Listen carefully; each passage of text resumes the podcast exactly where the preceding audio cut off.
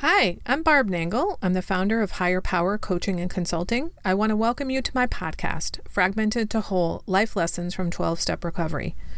On this podcast, I share my experience, strength, and hope from recovery. I don't support or endorse any particular 12 step recovery fellowship, and I don't claim to speak for any of them either.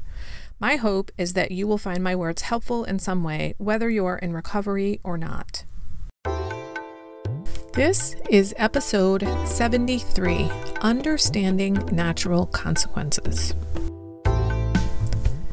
If you are in recovery, whether it's because you have your own addiction, compulsion, or obsession, or you have those kind of people in your life, it's really helpful to understand the concept of natural consequences. Actually, it's a really important concept for parents too. Natural consequences are the inevitable result of a person's actions. That person created the result. No one else interfered to create the consequence for them. I'm going to focus on negative consequences here, but natural consequences can be positive as well. So, here are a couple of examples. The first one's recovery related, the second one is not. So, example one when you wake up after a night of heavy drinking, that natural consequences might be you're on the front lawn and you have puke all over you, your clothes, and your belongings. And this is because no one has cleaned you up and put you to bed. Example two a child refuses to bring a raincoat and an umbrella to school and they come home drenched because of a downpour the child's parent let the child be responsible for their choice and for the consequence of that choice. And no, in this kind of a situation, we don't say, I told you so. We let the natural consequences be the teachers. When we say, I told you so, we're using shame, and shame is a horrible teacher the person is more likely to be defensive about their choice. And it's hard to be rational when we're defensive and shamed. We want them to be in their rational mind when receiving the consequences of their choices, because learning is more likely to take place when we're in our rational minds. So we're helping the person make the connection between their choices and their behavior when no one intervenes. That's what happens when we allow natural consequences. When you allow people to reap the natural consequences of their own behavior, you give them the opportunity to take control of their own lives. We are also establishing healthy boundaries for ourselves when we step out of the situation. And notice I said above, we give them the opportunity. Just because we give someone an opportunity doesn't mean they're going to take it. But if you never gave them the opportunity, they can't learn from their own mistakes. Enabling is what stands in the way of natural consequences. In case you're not familiar with the term, enabling someone's behavior is when we fix, solve, or make the consequences for their behavior go away. It takes the teaching power away from life experience. There's no downside for the person's negative behavior when we enable them. When we don't enable people, negative consequences result from negative behavior. We want to let those negative consequences be felt and heard. So, some basic examples of negative consequences might be failed grades, a missed social event, cold supper. These negative consequences can be powerful motivators for change.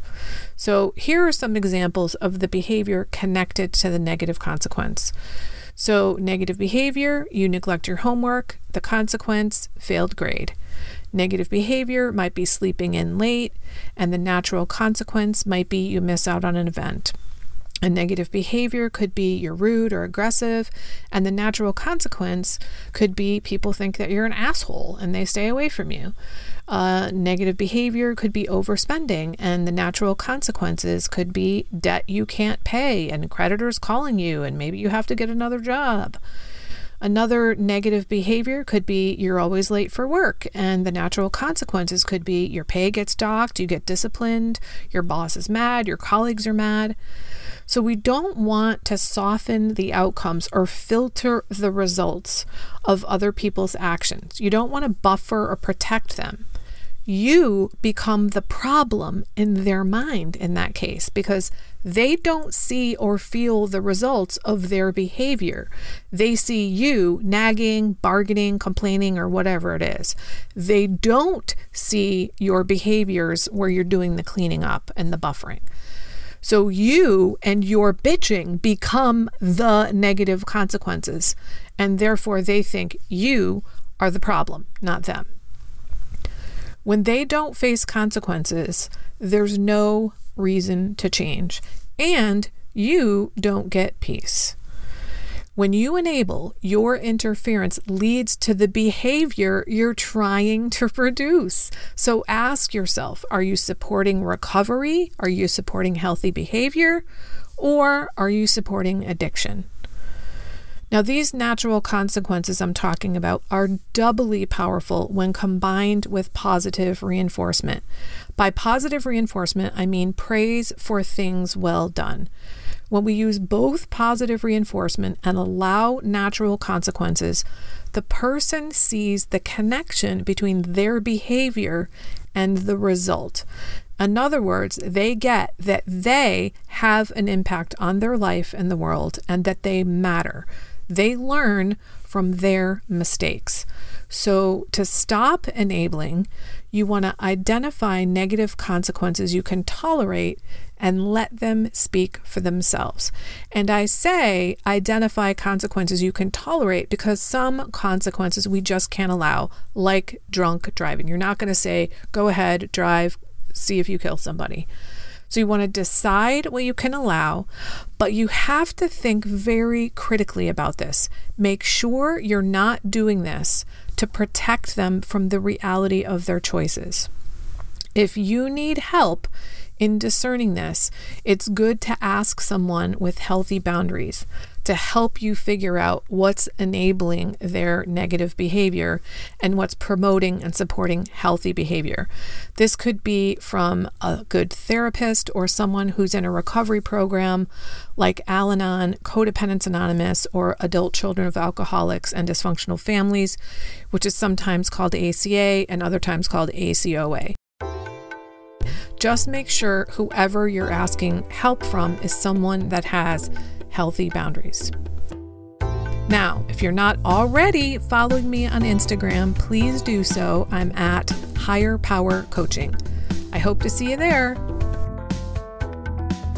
That's it for today. Please share this episode with anyone who might find it helpful.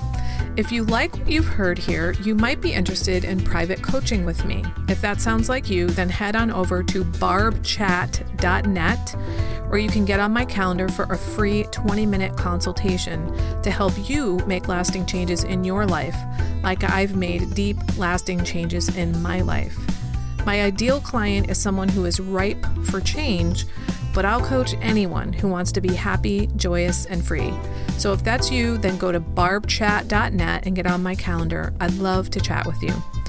Please like and subscribe to this podcast on your favorite podcast outlet. This helps other people find me. Thanks for listening.